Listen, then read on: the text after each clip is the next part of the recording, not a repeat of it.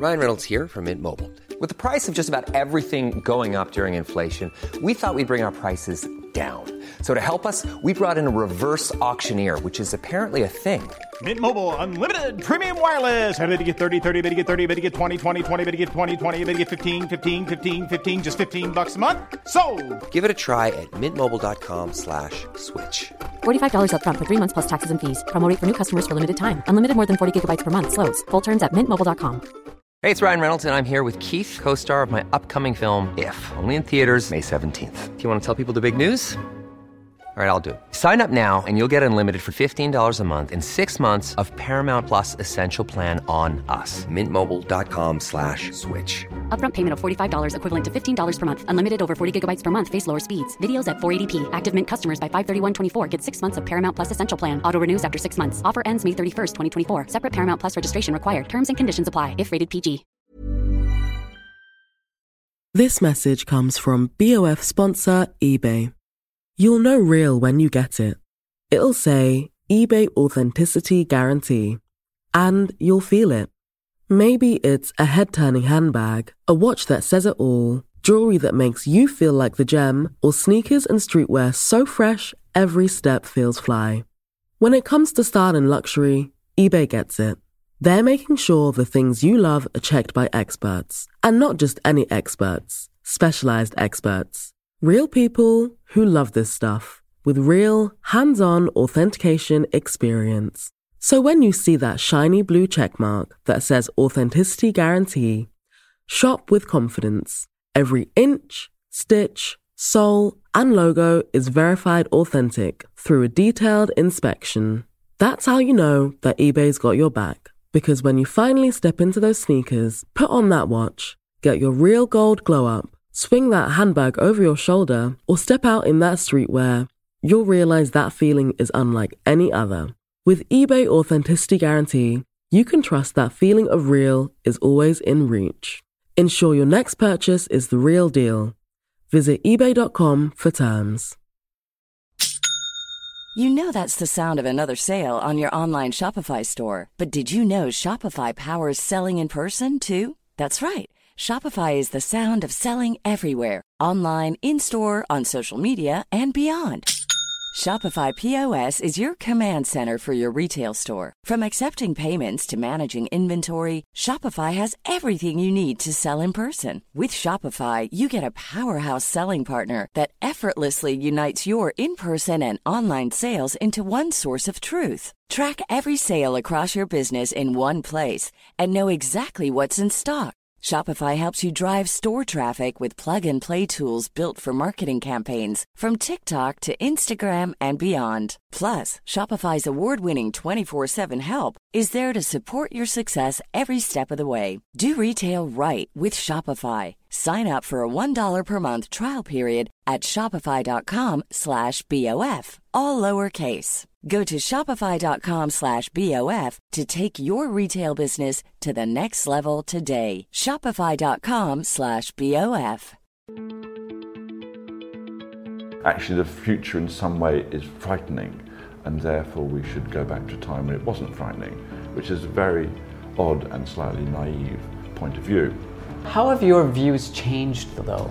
I mean, I've, I've always liked the idea of moving forward. I've never been comfortable with the idea of looking towards the past.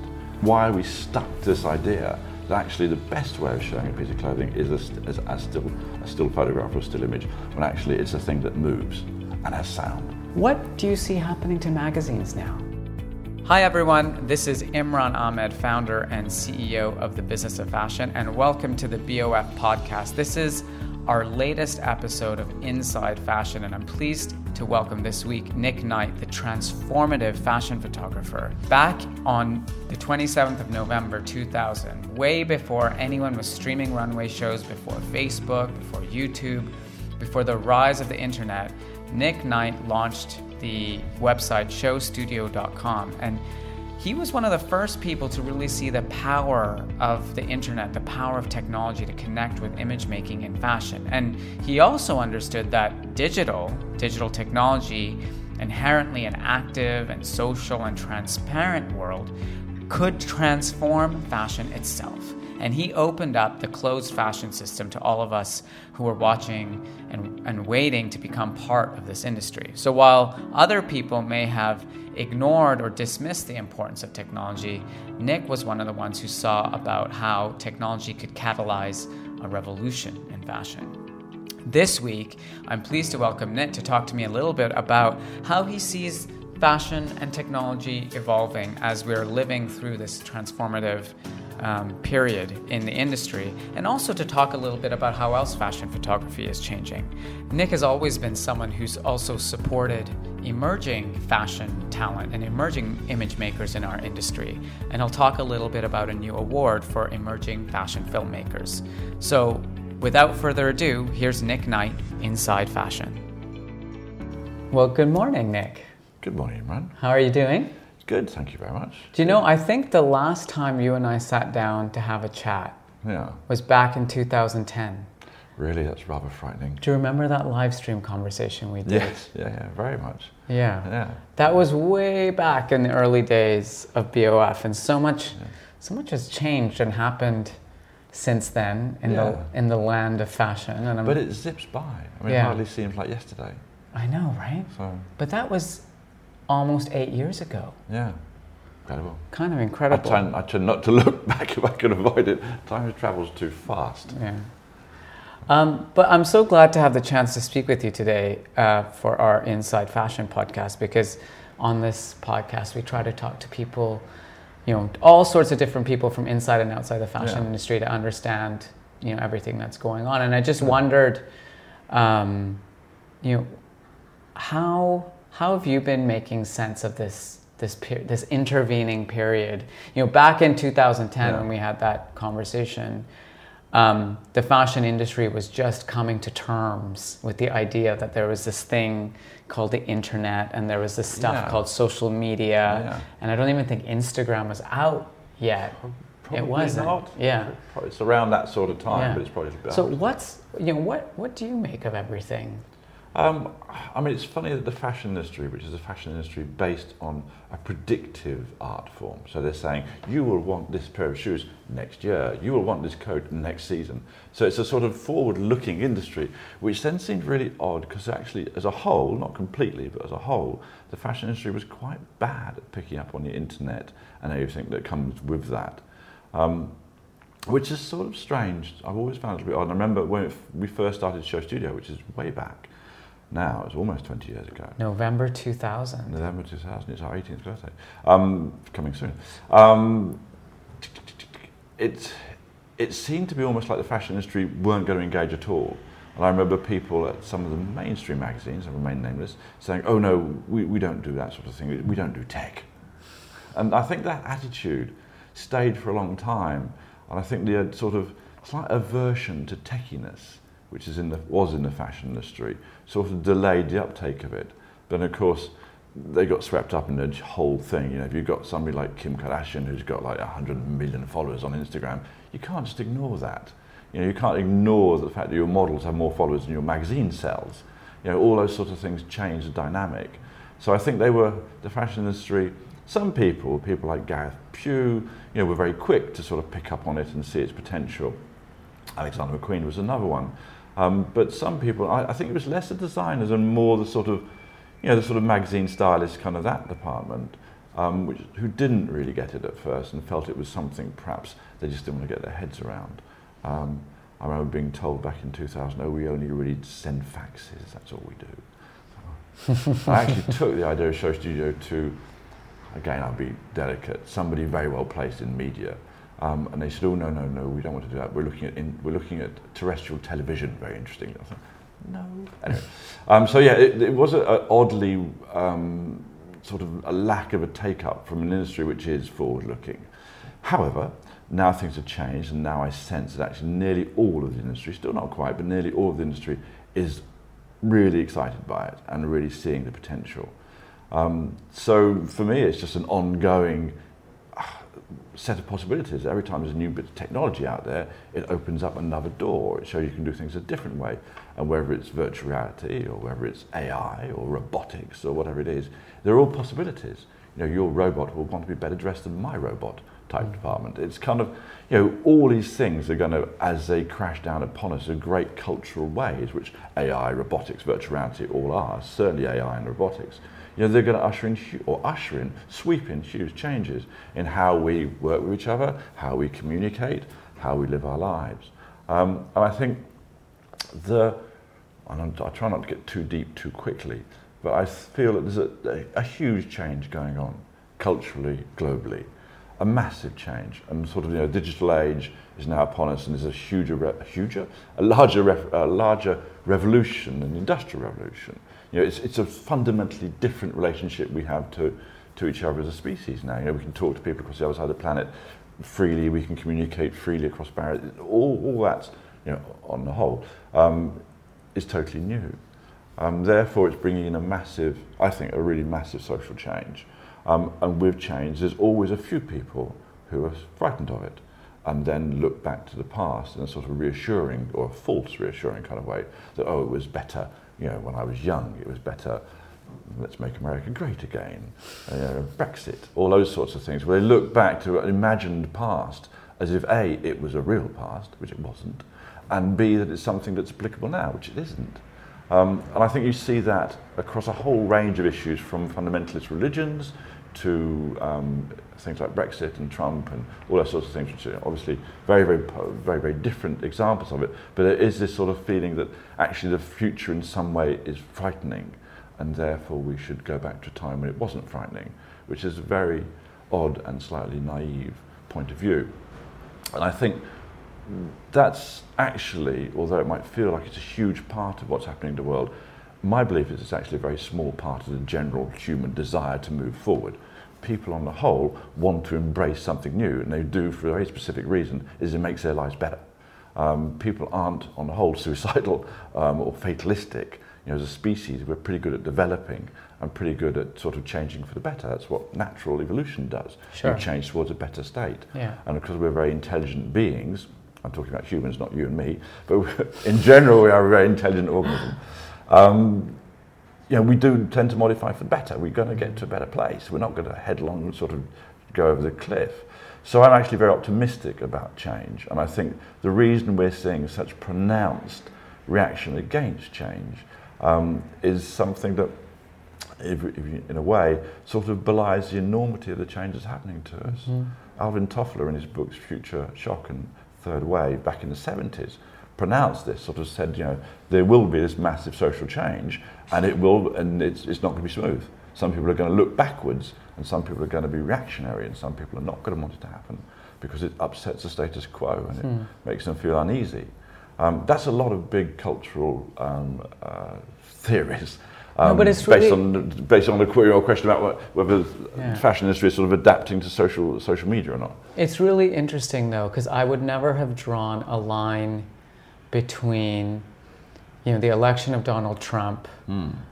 the disastrous vote of Brexit Yeah. to leave the European Union, and the reluctance of the fashion industry or the established kind of established part of the fashion industry Yeah. to change. But yes, you know, this this idea that somehow this romanticized or nostalgic idea that somehow things were better before. It does play a role in all of those things. Yeah, But you've always been different, Nick.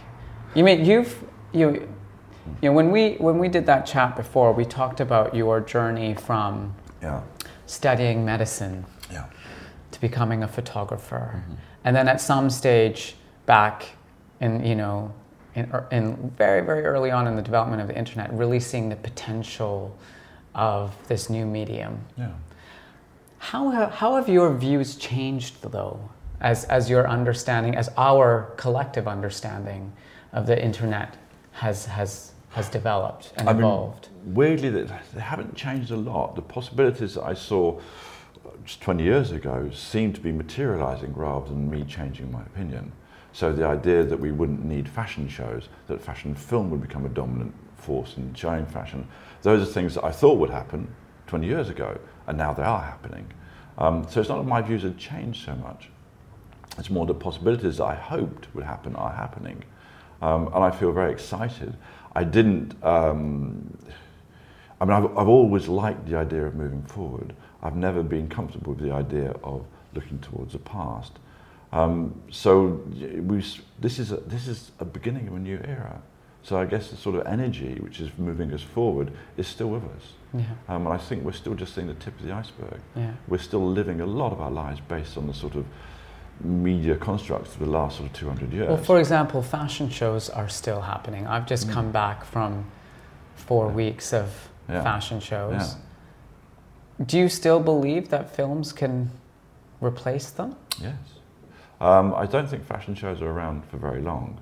I think fashion shows, and weirdly, um, you remember back when we first broadcast a fashion show, which was Alexander McQueen's Plato's Atlantis. Yeah. There was two people at the time that approached Show Studio to do a, uh, a live broadcast of fashion uh, show at that time. And other than the kind of weird little slightly anonymous Helmut Lang thing that went some years before that, it was the first time a live fashion show had ever been broadcast on the internet. So, and the two people were Alexander McQueen and Burberry. Um, Burberry went their own route, and of course I had more sort of relationship with Alexander McQueen, so we did it with Alexander McQueen. Um, and that, in a way, showed a completely different way the fashion industry could communicate. Instead of communicating to 300 journalists um, and to sort of selected buyers, it suddenly realized it had a potential of a huge audience. Within the space of whatever it is, six or seven years since then, now most fashion shows are live, and most people are consuming the content of those fashion shows live as they happen. Um, Or afterwards, as recordings of those shows? uh, yeah, exactly. So they're recording in. They're, they're being presented more as just filmic events. Right. Um, there is a there are a small peop small number of people that still go. Yourself, my son was there, etc., etc. So the, the show as an event still is possible. However, if I was a young designer now, and I meet a lot of young designers, I really, really wouldn't advise them to start showing a collection in But that how do way they reach the market then? via social media. So people like Gosha Rubchinskiy um, reach social media, or use social media, and have a huge amount of fans. Um, if you look at the model for things like Supreme or Palace or whatever, they're not showing catwalk shows, but have a huge amount of fans, a huge loyal following. And people like Gosha really don't need the conventional fashion press. I'm totally happy if Vogue want to interview them, but that's not where their fans are, it's not where their sales are coming from.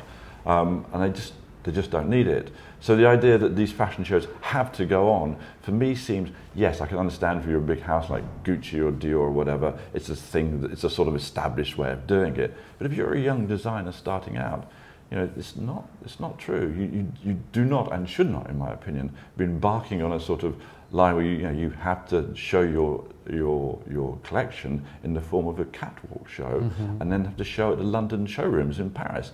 These, this advice that a lot of young designers get, I think, is crippling them financially and pushing them into a sort of a set of you know, uh, ways of doing things, which A is out of date and B is bringing them financial ruin.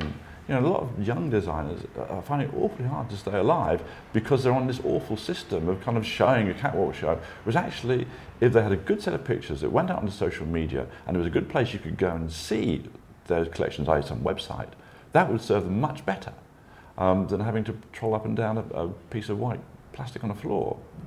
So, you don't, you know, if uh, if you're a buyer, and you know, as a young designer has attracted your interest perhaps through social media, like Yeah, you yeah. Instagram show or you know, Yeah, or, or whatever it might be. Um, you don't think the buyer even needs to see the clothes in person before they buy them? Sometimes no, and sometimes they don't in any case. Um, but that doesn't mean I have to see them on a catwalk. They can go to a presentation. They can go to a showroom. But it doesn't have to be London showrooms. So you could still incredible. physically see the clothes. You could still physically see them. Yeah. But I mean, I think a lot of people are buying clothes, you know, like we're using example of Gosha without seeing them. So I don't think you have to. I don't Right. think it's paramount. And I think if that's if it's a choice between doing a catwalk show and going under in three seasons because you can't afford to go on anymore, or surviving and actually starting to build your building your business with a different role model, a different sort of way of doing it, I think that's an option I'd advise people to do. I think the old system is it, feels out of date. It feels wrong, and it feels very ecologically. It's completely wrong. So we're flying lots of people around the world when they don't have to be flying around the world. Economically, it's wrong, um, and also it just doesn't feel very modern or exciting. It feels like it's always been. So there's two ways you look at this. You either say to a young designer, okay, do a you know, a set of little, you know, almost what they, you know, people on going, walking around in a circle on, on your iPhone and put that on there. You can see how the clothes move. you know, you can see that's, that's what you need to see. You do need to see the clothes moving. It's better than a set of stills. Mm-hmm. Um, Which brings me to another question I had, which is you've always argued since the kind of first um, the arrival of fashion film, which you obviously played a huge part in, in bringing to the industry, that fashion films, you know, clothes need to be seen in motion because, you know, that's how they are in real life and that still Yeah. imagery doesn't allow you to see that. yeah. The still image has been relatively resilient even throughout this technological disruption, right? And, and one might argue that actually we see more still fashion images than Yeah. we've ever seen before. yeah. How, how do you think, has your position on that changed at all at this No, it's got even more pronounced. Okay, so tell me about that. Well, you have to take it back to when a designer creates a piece of clothing, they create that piece of clothing to be seen in movement. We can't argue intellectually that the best way to see it is as a still image then. It's not what the designer wanted it to be seen as. So why are we stuck to this idea that actually the best way of showing a piece of clothing is a, as, as still, a still photograph or a still image, when actually it's a thing that moves and has sound. So I I can't, just because fashion and film isn't where we'd all like it to be yet. Just because photographs are still the currency um, in a lot of places to articulate fashion does not mean they're the best answer. It just means that we're at the beginning of a new medium. Fashion photography took us 50 years or so to get going. When uh, Condé Nast first introduced it as a sort of replacement for fashion illustration in about 1910, he got two photographers, Alfred Steichen, uh, sorry, Edward Steichen and uh, Baron Adolf de Meyer, to be their sort of, you know, the, you know, these bringers of this new medium. 20 years later, there were still two photographers doing it. There's still Baron Adolf de Meyer, and there's still uh, Edward Steichen. Brilliant photographers, I grant you. But it wasn't a huge influx of people. Um, it took until, I guess you have Avedon, Penn, Bert Stern, um, the sort of 60s, and the end of the 60s, or the beginning, to really start to crystallize fashion photography in how we recognize it now, as the art form we recognize it now. It goes through all those kind of gentleman photographers, the Hoyningen-Huenes and the kind of George Platt Lynes and the Horst and all those guys were slightly kind of, you know, not exactly how we see it now. But actually the kind of role model that we've been working with for the last 40 or so years as fashion photography was kind of crystallized in the 1960s. That's 50 years after it was invented. Now I know things change faster now because of social media. However, fashion film is gaining more and more currency. I used to get booked as a photographer, and I would, people would say to me, well, I want you to do 10 photographs for our advertising campaign. That's how it used to be 20 years ago, 25 years ago. Um, now I get booked and they ask me to do a film. And sometimes, but only sometimes, ask me to do some photographs to go with it. Or some stills from the film too. So some stills from a film is often how it is. In fact, it's the job I'm doing in CERN um, is more or less that. But it's now it almost almost 100%. The client will ask for film because they know it's a currency. It's, they know it's a thing that will give them traction that people want to see. So although there are still a lot of photographs around, and you mustn't think that I don't like photographs. I do actually what I trained in for 40 years and what I love. However, I like the challenge of inventing a new medium, and fashion film is does need inventing. And part of the reason to, to do the award in the festival, which I'm sure we'll talk about later, is to sort of crystallize a vision of it. Um, fashion film is a strange beast. It's actually uh, slightly misleading to call it fashion film. It's just clothes and movement. It's just a piece of clothing moving. That's all it is. And you very kindly said that we had played a very large part in bringing fashion film to the world. I would agree, and I hope I don't sound arrogant by saying this, No, I mean, but I can't. true. I can't sort of find a, a more humble way of saying it or more self-effacing. But before Show Studio, there wasn't a platform for fashion film anywhere in the world. Great fashion photographers like Richard Avedon or Blumenfeld or Guy Bourdin had experimented with film because fashion photographers, like all artists, experiment cross medium.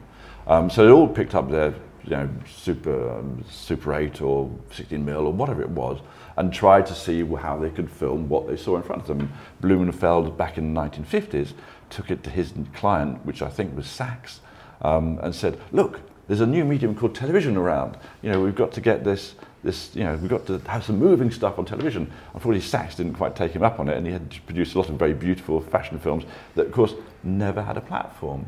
And the same thing is true for most fashion photographers. Um, uh, Terry Richardson's father Um, you know, he made a lot of fashion films, you know, but they never went anywhere because there was no platform. So therefore, the art, the art form never really existed. Cinema, conventional film, is so hopelessly out of time with the fashion cycle. The fashion cycle, as we both know, is even being generous, three months now. Um, but certainly a, a film would take three years to create, promote, release, etc., etc. So that's six seasons out of date by the time the fashion is in it. There are films that are important to influence fashion, but they are not fashion films. They're films with fashion in it. A fashion film, in my opinion, and my very strongly held opinion, is a non-narrative piece. Yeah, Um, which is the other thing you've held on quite Yeah. strongly. Why should there not be a narrative in it? The narrative in a fashion film comes from a piece of clothing. So when a Gareth Pugh or a, uh, whoever you care to, to, to name creates a piece of clothing, they've researched it, they've thought about the woman who's wearing it or the man who's wearing it, they've put lots and lots of time into creating the vision, the narrative in this piece of clothing. You know, I used to work a lot with Yohji Yamamoto, and my approach to Yohji Yamamoto's clothes was to simply stand them in front of a white background and see what stories they told. The narrative that comes out of a piece of clothing, look at the, the, the, the creations that Rei Kawakubo is putting down the catwalk. They're so full of reference, so full of stories, so full of narrative. The same thing for Gucci, the same thing for Prada. They're imbued with stories, they're imbued with references, they're imbued with narrative. And then to sort of ignore that and slap over some mundane narrative which is totally relevant to the clothes, then you turn it into the clothes become wardrobe, which is the film, the term used in film. The clothes are no longer the subject. The subject of a fashion film has to be the clothes. So the narrative should come, if anywhere, from the clothes. If you think about a great fashion photograph, this example I always use, which is a great photograph of um, Twiggy jumping across the background or Veruschka jumping across the background in a Richard Avedon studio. And it's just that moment where you see the sort of encapsulation of you know, desire and kind of you know, style and uh, allure and all those great things that Avedon's such a genius at capturing. You know, that's what's delivered. You don't need to know where she's going, where she's been, who her boyfriend or girlfriend is, what's going on in her life. That's not the point. The point is you're delivering this almost like sort of burst of fashion energy, this desirable thing that you think, oh, I never knew I wanted that, but now I want that. Right. So it's a sort of emotional, predictive thing you're delivering. And I think people have, un- have heard the term fashion film and then gone slightly mm, rather uh, obviously, oh, film, so we need a film director. It's about a film. And they go to Hollywood films as a reference. And so they get in great directors like Wes Anderson or David Lynch to direct films for them. Uh, they're great directors. They're not fashion filmmakers. In the same way that you know, there are very, very few fashion photographers in the world. There are ultimately perhaps 10 every generation, and I'm being really generous at that, who make fashion go around with their imagery. The same thing for fashion film directors. Therefore, it's a very peculiar beast. Therefore, just because you're a great director, like a Wes Anderson or a David Lynch, does not mean you're a fashion film director. Any more than you're a great photographer, like Sebastian Salgado, does not make you a fashion photographer. He's not Helmut Newton and you know they wouldn't book him to do the you know the Gucci campaign they would- because he's, that's not his thing. It's not his way of articulating. Mm-hmm. It's such a weird thing to be a fashion photographer. Such a weird eye. Such a weird obsession with clothes and with models and with fashion and with the transients and all of that. That's such only very very few people in the world articulate that. Can you give us an example of one fashion film which you think embodies all of the values that you were just talking about? That really, if someone wanted to understand what, at least in the world according to Nick Knight, is the kind of quintessential fashion film, what is it? Oh, well, that's like saying which is the best fashion photograph in the world. Um, there are lots that are trying. Obviously, there's things that um, Gareth, the things, sorry, the films that Gareth has done. Firstly with Ruth Hogben, and I did one with him last year. They are very good examples of a designer articulating their world through film. And Gareth Pugh has been very instrumental, very strong in pushing the idea of having a film rather than a catwalk show. Um, so Gareth's you could look at very easily and say, okay, this is great fashion film. He's a, he's a good example. He's a modern designer. He has a very strong vision of women. His women are powerful. He's not looking for a narrative in his film. And his films aren't fast. They're not 30 seconds. These are 17, 18 minute films. So they're shorts. You take him to Sundance, they're a short film. Um, I don't think that it has to be a short film. I don't think it has to be 18 minutes long. And that's part of the problem we have with fashion film. Nobody really knows its length. Is it an animated GIF or GIF, they're called? You know, is it just repeated six frames? Because if we take the Avedon example of the girl jumping across the background, if you imagine Avedon six frames after that or prior to that, then you have that coat moving and you have her hair moving and that big plait moving. You know, that's all of a sudden is a fashion film. It's, it's six frames, it's an animated GIF. And that's just close in movement. So I think part of the problem that fashion film faces at the moment is it's having trouble defining what it is. You know, mm-hmm. for a while, Instagram would say, okay, we can only show 15 second films on Instagram. And therefore, 15 seconds became the length of a fashion film. Then Instagram said, oh, actually, you know what? We can do a minute now. So fashion films will automatically go, go longer. And it's very hard. Some fashion but films. keeping someone's attention for 17 minutes mm. on the internet in today's age, in the age of the feed, yeah. you know, and I, I agree, Instagram and some of these other platforms play a really strong role in defining what the appropriate yeah, length yeah. should be, even without those constraints. Like 17 minutes of a solely visual film of clothing moving, it's hard to capture someone's interest, especially now. It is. It's a, it's a hard skill. Fashion filmmaking isn't easy. It isn't a simple swap from photography to fashion to, to film. I did the Gareth Pugh film last season, um, season before last, um, which was shown at the IMAX. Um, I looked across. I obviously went to the show, to the, to the premiere of it, and I looked across at the end of it at the audience as the lights came back on before I walked downstage, down to the front of it, and with Gareth, and, and sort of took a bow, and everybody was there with mouths opened so we'd managed to keep their attention and keep them emotionally on the edge of their seat for 17 minutes, which, as you say, is really tough. But how do you do that on a phone where most people are going to see these videos? Well, you, you use what's appropriate for the medium. So you don't, all fashion films do not have to be seven minutes long, right. 17 minutes long, but some can be.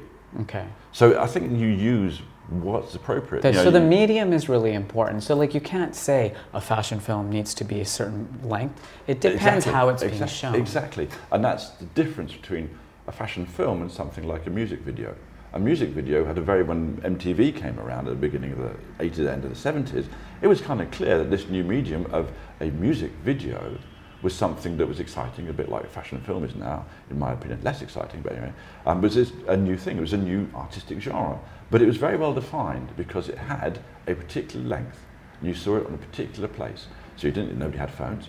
Nobody had phones that had uh, film on them. So you saw it on television and it was the length of a song. And a song was three minutes, so that's how long it was. So it had its parameters really defined. When you have a new medium, which is so revolutionary and so exciting as fashion and film is, but has no defined parameters of mm-hmm. yet, and actually, the parameters of even the, the idea of showing a film is changing. Because if you're doing something in virtual reality, it's interactive. Mm. So is it a film anymore? If you're doing something that has artificial intelligence in it, the, the, the, the storyline, the narrative, the, the proposal is changing depending on the individual. So all these things are completely, you know, technology is advancing so fast that this new nascent medium is having trouble finding how to define itself because it's shown in so many different ways and in so many different places. Mm. So it, it, it is slightly having problems by the fact of the speed of change of our culture. Planning for your next trip? Elevate your travel style with Quince. Quince has all the jet setting essentials you'll want for your next getaway, like European linen, premium luggage options, buttery soft Italian leather bags, and so much more. And is all priced at 50 to 80% less than similar brands. Plus, Quince only works with factories that use safe and ethical manufacturing practices. Pack your bags with high-quality essentials you'll be wearing for vacations to come with Quince. Go to quince.com/pack for free shipping and 365-day returns. A lot can happen in 3 years. Like a chatbot may be your new best friend. But what won't change? Needing health insurance. United Healthcare tri-term medical plans underwritten by Golden Rule Insurance Company offer flexible, budget-friendly coverage that lasts nearly 3 years in some states. Learn more at uh1.com. Have you ever owned something that inspired you to up your game? For me, I got a chef grade range recently, and now I'm cooking new things every single night. Seriously, no cuisine is off limits. The point is, when we own exceptional things, they inspire us to do exceptional things. The all new Lexus GX has an exceptional capability that will have you seeing possibilities you never knew existed. Its advanced technology and luxurious interior mean that wherever you go, you'll never go without. I can picture myself with a car full of groceries, cruising down the highway, soaking up the sun with the available dynamic sky panorama glass roof. Ah, pure bliss. Live up to the all new Lexus GX. Luxury beyond limits. Experience amazing at your Lexus dealer. This message comes from BOF sponsor eBay. You'll know real when you get it. It'll say eBay Authenticity Guarantee. And you'll feel it. Maybe it's a head turning handbag, a watch that says it all, jewelry that makes you feel like the gem, or sneakers and streetwear so fresh every step feels fly. When it comes to style and luxury, eBay gets it. They're making sure the things you love are checked by experts, and not just any experts, specialized experts. Real people who love this stuff with real, hands on authentication experience. So when you see that shiny blue checkmark that says Authenticity Guarantee, shop with confidence. Every inch, stitch, sole, and logo is verified authentic through a detailed inspection. That's how you know that eBay's got your back. Because when you finally step into those sneakers, put on that watch, get your real gold glow up, swing that handbag over your shoulder, or step out in that streetwear, you'll realize that feeling is unlike any other. With eBay Authenticity Guarantee, you can trust that feeling of real is always in reach. Ensure your next purchase is the real deal. Visit eBay.com for terms. Sure. I wonder, you know, you're clearly still um, very passionate about fashion films, which is amazing to see because it's it's been one of the, like one of the consistent things that you've been hammering home about for years. Especially now when when media is changing so fast. Yeah. And if- as someone who's shot many, many, many, many, probably, I don't know, hundreds of thousands of still images, Yeah. if not millions, the, the key medium for those images has always been magazines. Hmm. And now, arguably, most people see imagery on their phones. Yeah. What do you see happening to magazines now? Oh, I think they're death.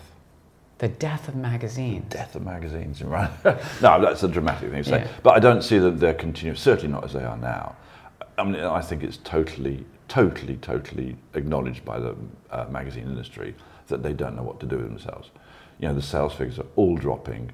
Um, all of the big organizations, again, I'm being diplomatic by not naming them, all of them are saying, yeah, this is over. I've spoken to so many different editors, very well-known editors, who are saying, it's finished. There's no longer a possibility for magazines to continue.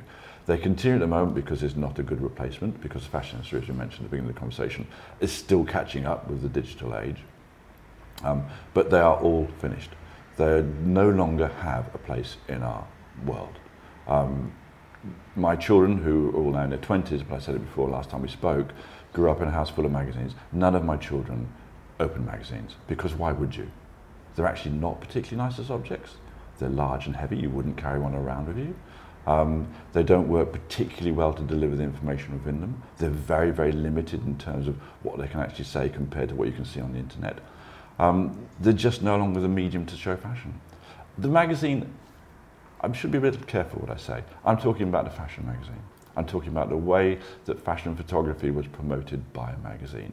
It was the best way to create fashion photography.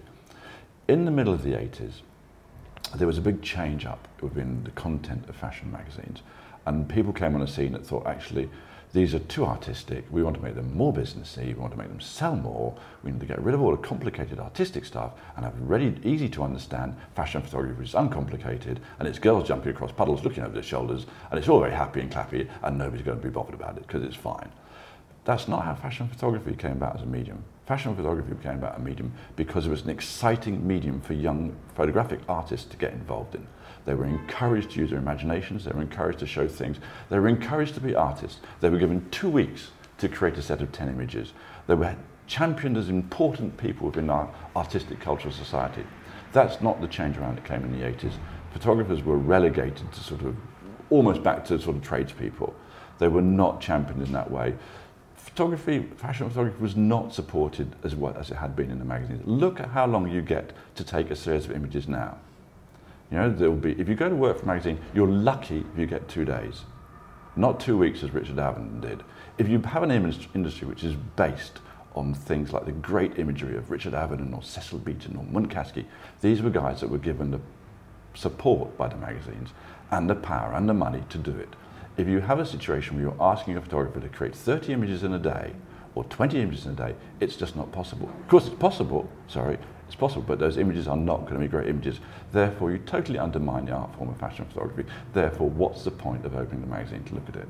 If you've underfunded it, So do it, and under-supported it, why do you ask people to look in a magazine to see something they've previously seen three or four months ago live on Show Studio or live on whatever internet site they care to go to? They've already seen it. Most times, they've already bought it. So what's the magazine's purpose of coming out three months later saying, well, actually, that Gucci piece of clothing that you own already, here it is again.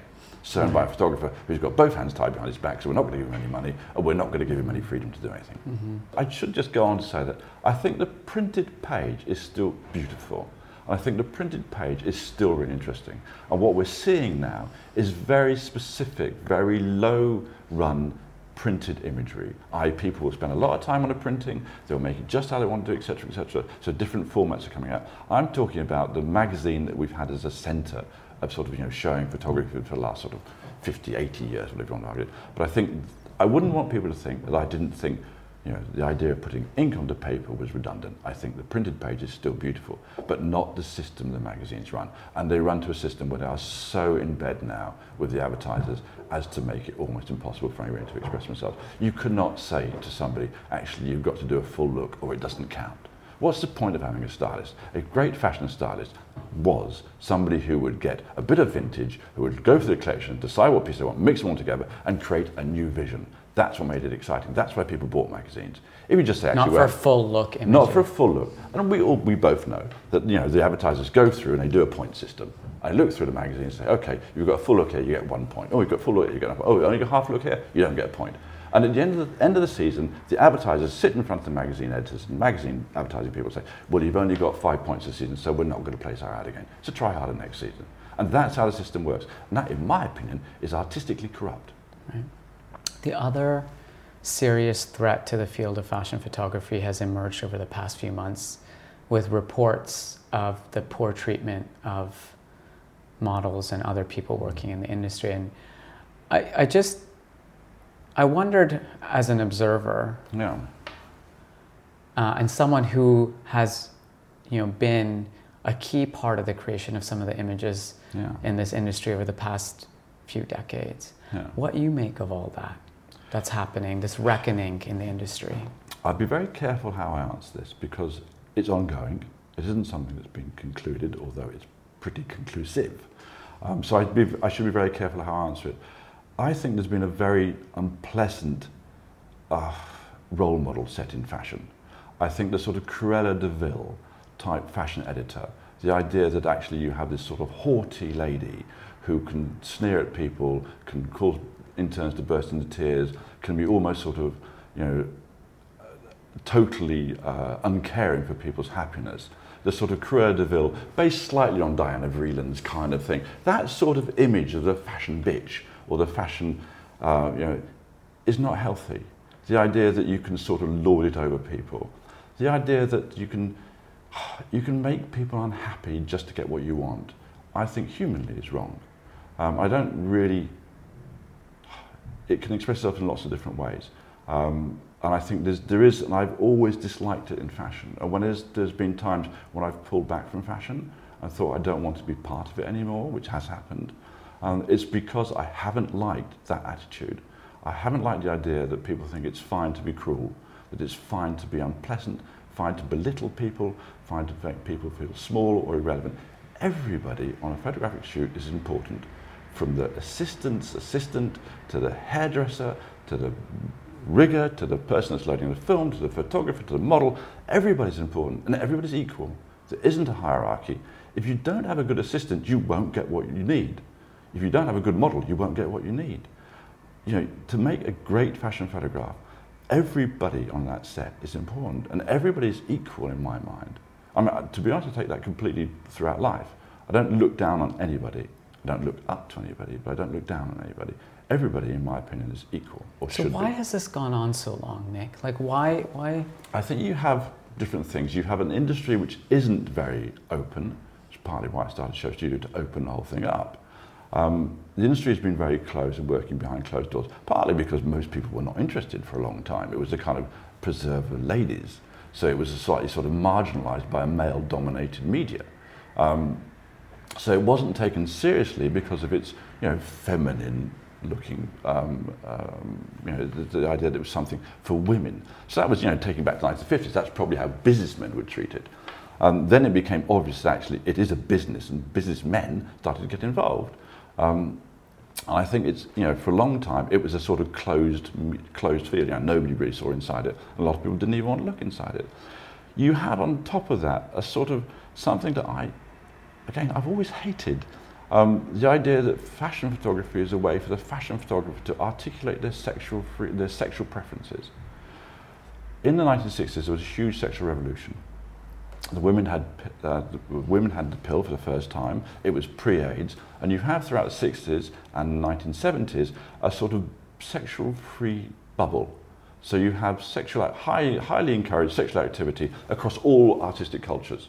So whether it's painting or whatever it is. So you have this sort of idea that the fashion photographer, like, take example David Bailey or his character in Blow Up, is somebody who, you know, who's screwing the models, who's doing that. It's a very sexualized medium. Then you have the 70s that come in with a sort of slight kind of reaction, not to that, but a sort of more sort of taking that into onto a, different level eh, with Helmut Newton, Guy Bourdin, Chris von Wangenheim, incredibly sexual photographers. And you have photographers who think it's their job, the Herb Rittses, etc., who, who are, are encouraged to articulate their sexual desires through their photography. So you're attracting a sexualized photographer to the medium. And that becomes a thing. I remember when I first started, it was everything I hated. I remember sitting down with Andrew Macpherson, who is a lovely and a great photographer, and arguing in Paris in a cafe passionately how much I hated Helmut Newton. I was young, and one's very arrogant when one's young.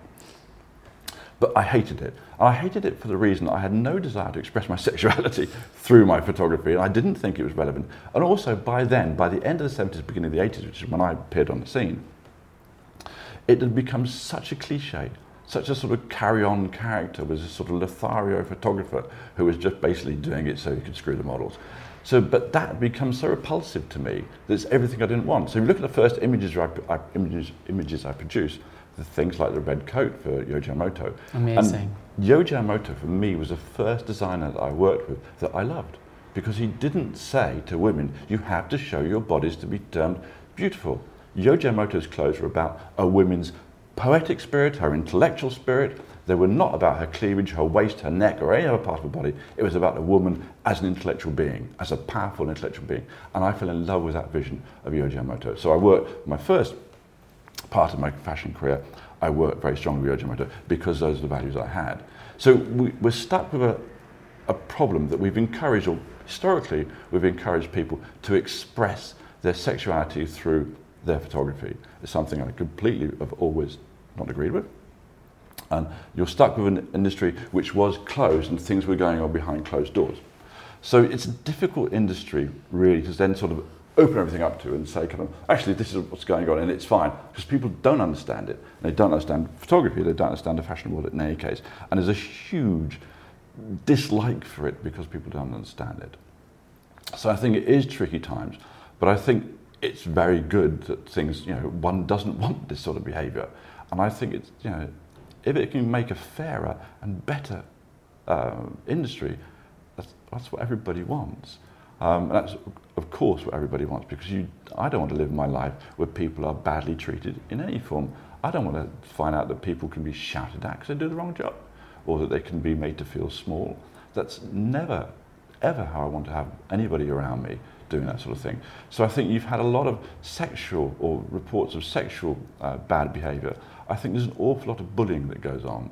I mean, physical bullying that goes on in the street, which I think is abhorrent. Yeah. And I've seen that and witnessed it, and I think it's awful.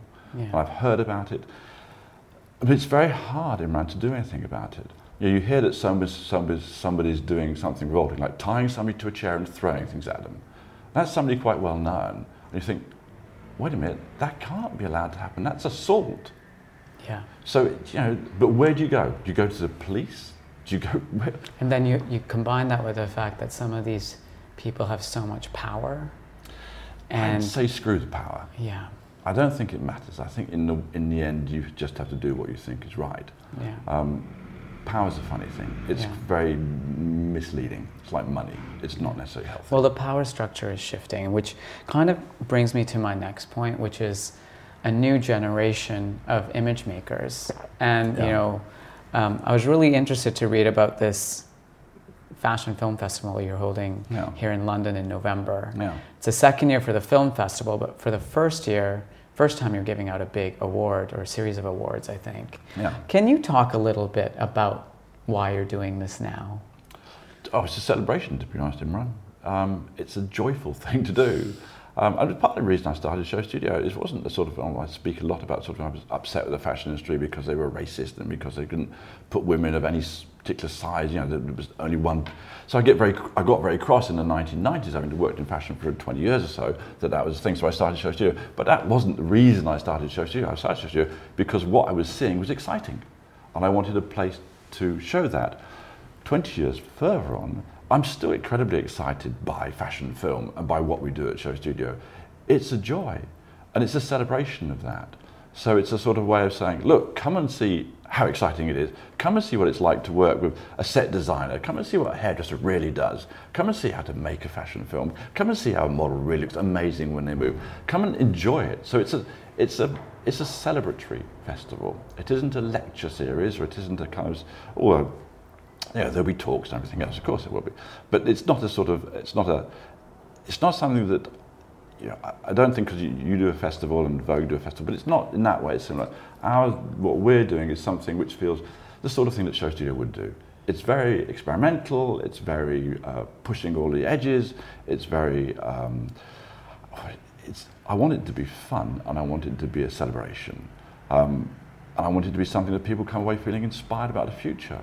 You know, it's really a sort of motor to make people think, actually, you know, there's a fashion's great. We can do some amazing things with it. You meet a designer like, you know, Gareth Pugh or Rei Kawakubo or, you know, any of the designers that you and I know and love, they're fantastic to be around. These are people that create great visions.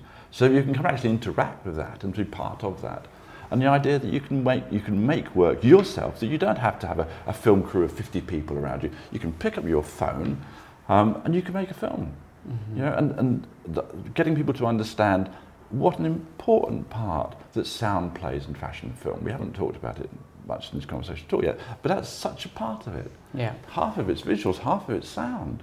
And people don't really realise that. They think, oh, I made, you know, it's just about, they take the idea that it's just about making an image and they don't think about the sound. The sound's so important. The sound on a fashion film will turn a fashion film, you have a 30 second fashion film, it can, with the wrong sound on it, it can feel like it's 30 minutes, it just drags. With the right sound on it, it can sit by like that. Sound completely changes us, our emotional reaction to film we see in front of us. Think about the number of times you burst into tears at a film. It's the sound that does it, it's not the visuals. And so sound's incredibly important. So getting people to come and interact with sound. So it's, it's very much the idea that we're saying to people, look, this is what we think fashion film is. It's the sort of pinning our colours to mast as well. It's saying, like, it's not this, it's not this, it's this, it's this exciting medium. This is what we think will happen. And also, you, know, you, you want to have a festival where people really come away feeling excited about the future and excited about all the things that are happening to us.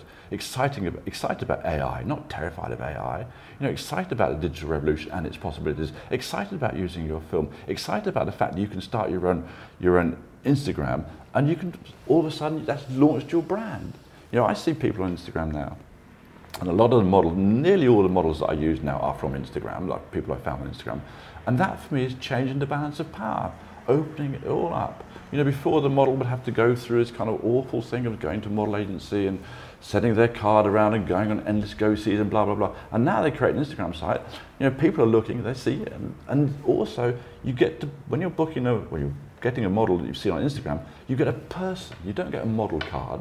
You actually get a person. So you're not getting some very beautiful but completely um, you know, unknown girl from Latvia or from Mississippi. You're getting somebody who you've seen on Instagram, you've seen their world. I mean, you know.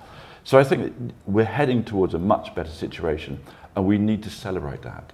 You know, I think there's, there's fashion's going through a hard time now because it's having to. You know, the world's going through a hard time now because it's having to, because it needs to change, and it will change, and so will fashion change with it.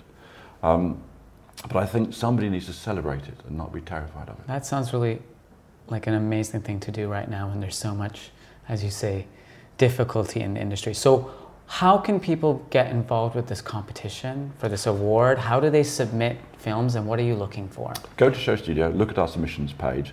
Uh, we will be putting in the brief in there. But basically, what we're asking for is a fashion film that is between 30 seconds and 15 minutes long. Um, and then we will work out which categories it falls into. It could be a 3D animated film, it could be fashion illustration moving, it's just clothes and movement.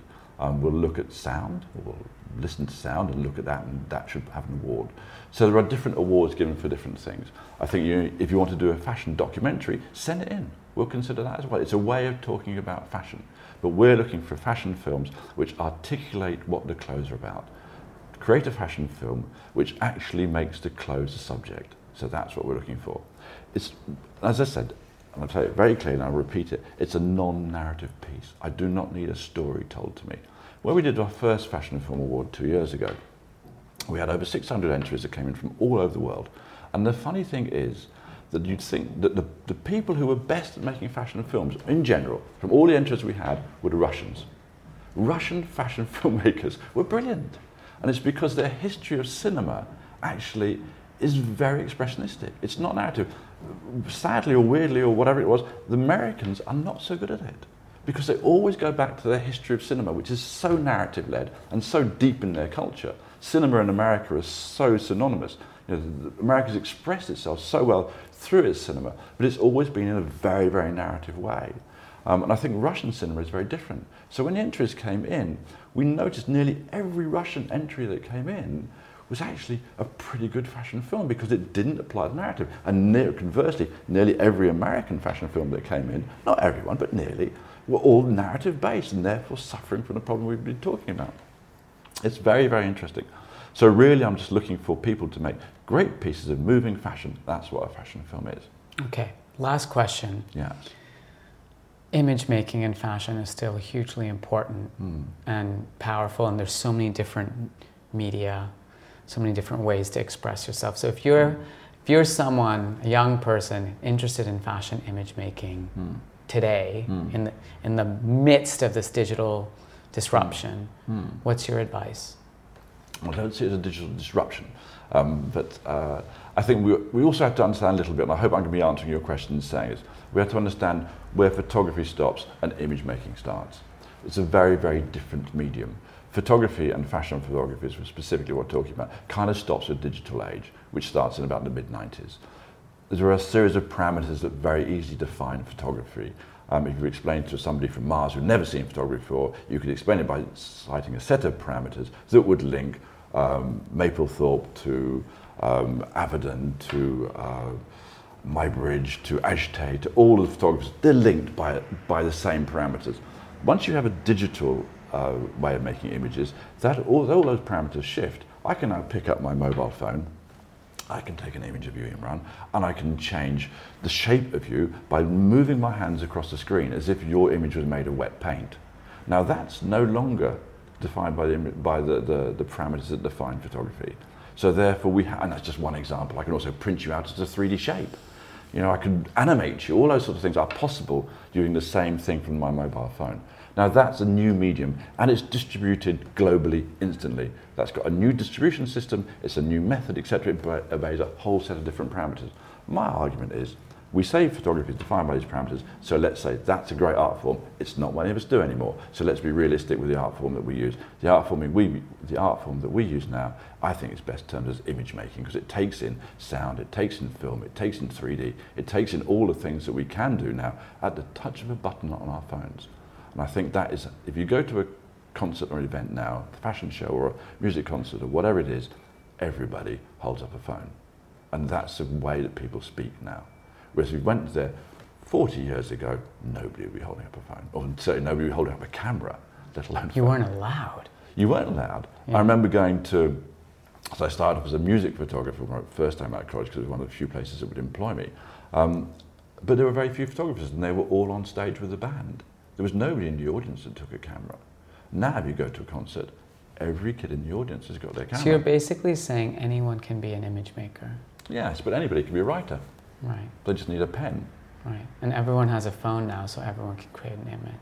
Yeah, and it is the same thing that the, the access of the ability to create an image and publish it is now much more democratic than it's ever been. And I can only think that that's a really good thing. Um, I think in the same way that people all can now write and they all have pens and they can all write down their thoughts, and that's a really good thing. And I think you know trying to restrict it to say actually you know we shouldn't have so many images coming out. I actually don't feel that we're bombarded with images. People are always saying, "Oh, we're bombarded with images," but actually, you and I walk down the street you know, we'll still notice the, the autumn leaves coming. We'll still notice the reflections in the puddles. You know, and it's it's those moments that are about when you want to perceive something. You're not bombarded with stuff. It's just there. Any more than you're bombarded with the colour of the cars around you or bombarded with the colour of the sky. You are receptive to things when you want to be. People will see beauty when they want to see beauty. Well, on that note, Nick, thank you very much for popping into the BOF headquarters here in London. My pleasure. Uh, I'm Imran Amed, founder and CEO of the Business of Fashion. That was Inside Fashion with Nick Knight for, for this week's episode on the Business of Fashion podcast. If you enjoyed this conversation, please take a couple minutes to um, subscribe to BOF on your favorite podcasting platform. Leave us a comment. Um, post a link on social media using the hashtag inside fashion and tell all your friends about this new exciting way to experience the business of fashion uh, in an audio way. Uh, and uh, for those of you interested in um, hearing Nick Knight's vision for the future of fashion film, go back on YouTube and find, we'll share a link in the description of the talk that I did with Nick back in 2010. Both Nick and I looked a lot different back then. Um, but uh, the conversation is a timeless one, and, and Nick's, um, Nick's viewpoints and opinions and ideas on the future of image making have always been of great interest to me and all of us here at BOF. So thank you to Nick. My pleasure. Uh, and thanks to all of you for tuning in. Um, stay tuned for the next episode of Inside Fashion coming to you very, very soon. Have you ever owned something that inspired you to up your game? For me, I got a chef grade range recently, and now I'm cooking new things every single night. Seriously, no cuisine is off limits. The point is, when we own exceptional things, they inspire us to do exceptional things. The all new Lexus GX has an exceptional capability that will have you seeing possibilities you never knew existed. Its advanced technology and luxurious interior mean that wherever you go, you'll never go without. I can picture myself with a car full of groceries, cruising down the highway, soaking up the sun with the available dynamic sky panorama glass roof. Ah, pure bliss. Live up to the all new Lexus GX. Luxury beyond limits. Experience amazing at your Lexus dealer. Hey, it's Paige DeSorbo from Giggly Squad. High quality fashion without the price tag? Say hello to Quince. I'm snagging high-end essentials like cozy cashmere sweaters, sleek leather jackets, fine jewelry, and so much more. With Quince being 50 to 80% less than similar brands. And they partner with factories that prioritize safe, ethical, and responsible manufacturing. I love that. Luxury quality within reach. Go to quince.com slash style to get free shipping and 365-day returns on your next order. quince.com slash style. When you make decisions for your company, you look for the no-brainers. If you have a lot of mailing to do, stamps.com is the ultimate no-brainer. Use the stamps.com mobile app to mail everything you need to keep your business running with up to 89% off USPS and UPS. Make the same no-brainer decision as over 1 million other businesses with stamps.com. Use code program for a special offer. That's stamps.com, code program.